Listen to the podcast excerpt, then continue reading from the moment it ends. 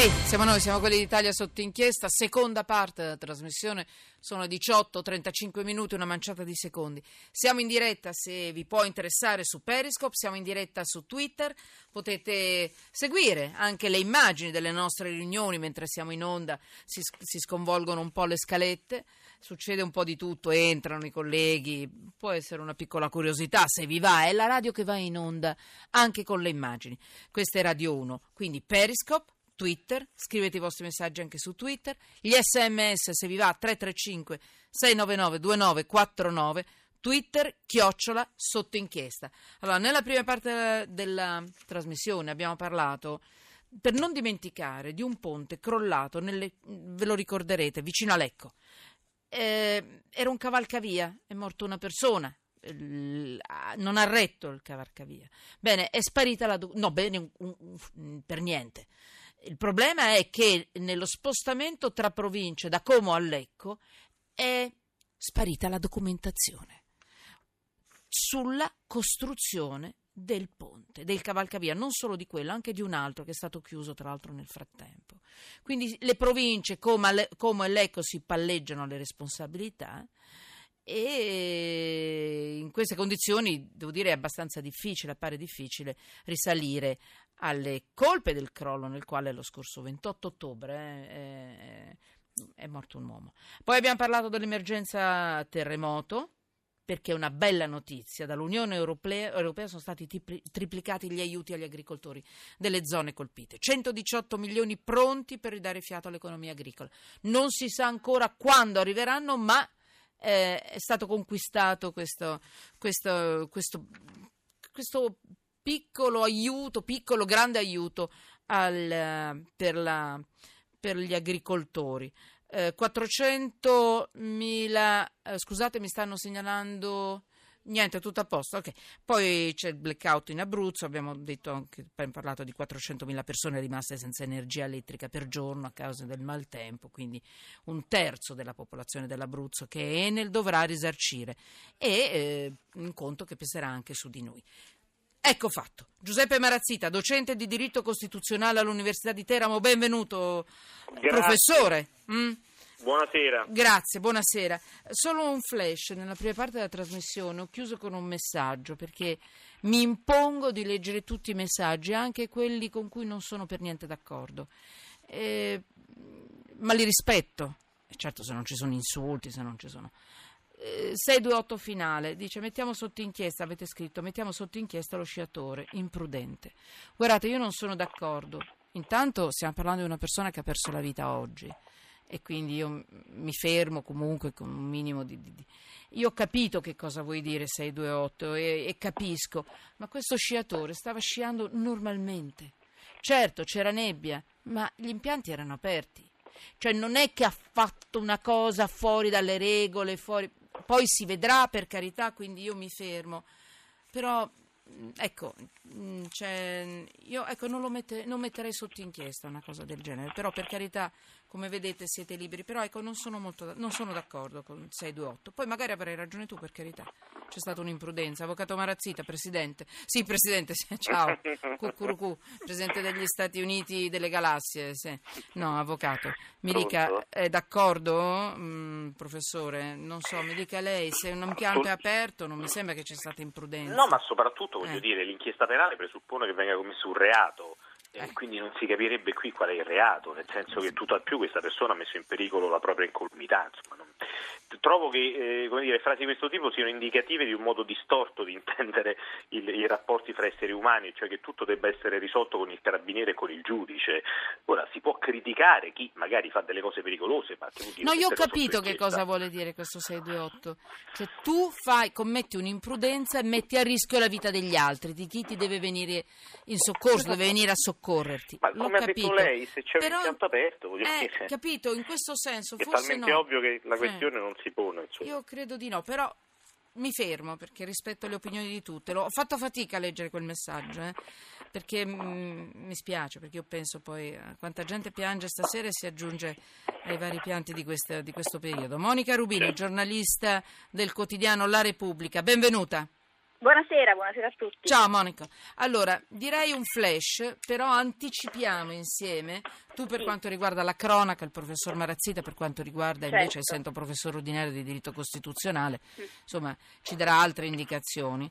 Eh, praticamente parliamo di Italicum. Di Mm? Italicum, sì. È, è molto importante, molti saranno un po' disgustati, sappiamo tutto, però la, cos- la Corte Costituzionale domani deciderà. In poche parole, che cosa deciderà? Allora, domani ecco, deciderà ehm, che cosa fare di questo Italicum, sostanzialmente che cosa fare di questa legge elettorale, se eh, diciamo, censurarla in, in maniera drastica o comunque cercare di salvarla e quindi bocciare soltanto alcuni punti di questa legge. Quali sono i In- punti fondamentali? Allora, i punti che potrebbero essere diciamo, oggetto di, di censura da parte del- della Corte Costituzionale sono soprattutto il ballottaggio e le pluricandidature. Diciamo, sono i punti più a rischio. Ehm, il ballottaggio perché eh, diciamo, l'Italicum, eh, il ballottaggio scatta se al primo turno nessun partito raggiunge il 40%, non necessario per avere il premio di maggioranza. Al secondo turno correrebbero due partiti arrivati per primi ma ehm, correrebbero senza una soglia minima, accederebbero insomma, a questo ballottaggio senza una soglia minima di voti e questo è proprio l'elemento che potrebbe essere censurato dalla consulta, perché era un elemento già presente nel Porcellum che come sappiamo nel, duece- nel- nel 2014 è stato, è stato appunto Certo. dichiarato incostituzionale. Quindi- Invece la, la questione delle pluricandidature eh, è un po' più complicata. Nell'Italicum i capilista possono presentarsi anche in dieci collegi diversi per poi decidere in quale farsi eleggere. E Mhm. questo, secondo la consulta, potrebbe essere un meccanismo lesivo del diritto degli elettori di scegliersi l'eletto. Ecco, mi interessa sapere voi che ci state ascoltando cosa ne pensate, eh, perché se vorrei riuscire a leggere i messaggi oggi e far passare anche la musica se riesco e a leggerne un bel po' di messaggi, dei vostri messaggi. Allora, allora, a questo punto domani sapremo Domani. il risultato sui ricorsi contro questa legge elettorale. Ricordiamo allora i nodi sono il ballottaggio e il premio di maggioranza. Eh, Professor Marazzita, lei ci può dare qualche indicazione in più, qualche istruzione in più, ma che ci prenda un po' anche il cuore, la prego, non soltanto eh, la testa. eh, Allora, eh. diciamo che sostanzialmente le, eh, la questi- le questioni in ballo e che dovranno essere decise dalla Corte Costituzionale sono un po' quelle che, che sono state indicate, in realtà sono anche altre perché la Corte eh, potrà, dovrà ad esempio eh, potrebbe dichiarare l'incostituzionalità del premio di maggioranza o anche del solo ballottaggio, poi delle candidature multiple, ma dei capi di lista, sono varie questioni. I principi diciamo, che sono in discussione sono innanzitutto quello dell'eguaglianza del voto, perché si dice se il voto è uguale, cioè se il, mio- se il voto di ciascuno vale uno e quindi ci deve essere eguaglianza tra il peso elettorale di ciascun cittadino, il premio di maggioranza, soprattutto se è un premio di maggioranza sproporzionato, altera questo rapporto, perché chi vota il partito che eh, raggiunge la maggioranza relativa eh, magari si raggiunge il 41%, quel 41% eh, consente di avere il 54% dei voti e quindi non sono uguali i voti Esatto. di chi ha votato quel partito e di chi ha votato invece la minoranza. Quindi il primo principio è l'eguaglianza del voto. Il secondo principio in ballo è quello della libertà del voto e si dice affinché il voto sia libero il cittadino deve essere in grado di scegliere non solo la lista, cioè il partito che intende portare in Parlamento, eh, ma anche il singolo parlamentare e quindi il problema delle preferenze. Come sappiamo il Porcellum non eh, dava la possibilità di esprimere, cioè la vecchia legge elettorale, no- che è stata dichiarata illegittima all'inizio del 2014 dalla Corte, eh, escludeva completamente le preferenze. Questa legge le prevede, però con delle limitazioni, due preferenze, i capolista bloccati, quindi questo potrebbe essere un altro elemento. Però diciamo che eh, trattandosi di principi che la stessa Corte Costituzionale deve interpretare ed applicare, è eh, veramente difficile fare una previsione affidabile. Come dire, eh, i rumors, per quanto contano, eh, sembrano indicare che ci dovrebbe essere una dichiarazione di incostituzionalità. Ma questo come dire non è certo una previsione scientifica.